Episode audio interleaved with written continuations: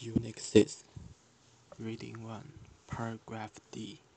Designer toxin libraries, which could eventually hold the venom toxin of every animal on Earth, help researchers identify which toxin might cause a specific disease, which this new technology testing can happen much more quickly and efficiently. A researcher can test many different toxins at once to see if any of them have an effect on a specific disease.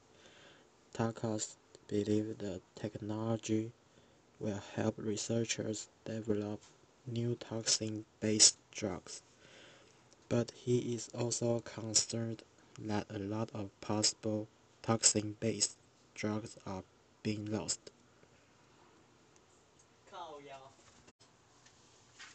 Unit 6, Reading 1, Paragraph E.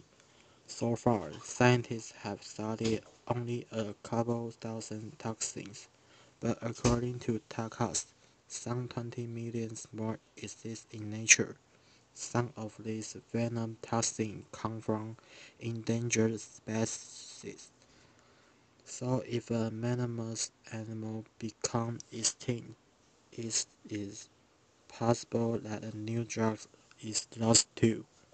The venom of an endangered snake could potentially lead to a medicine that saves humans' life.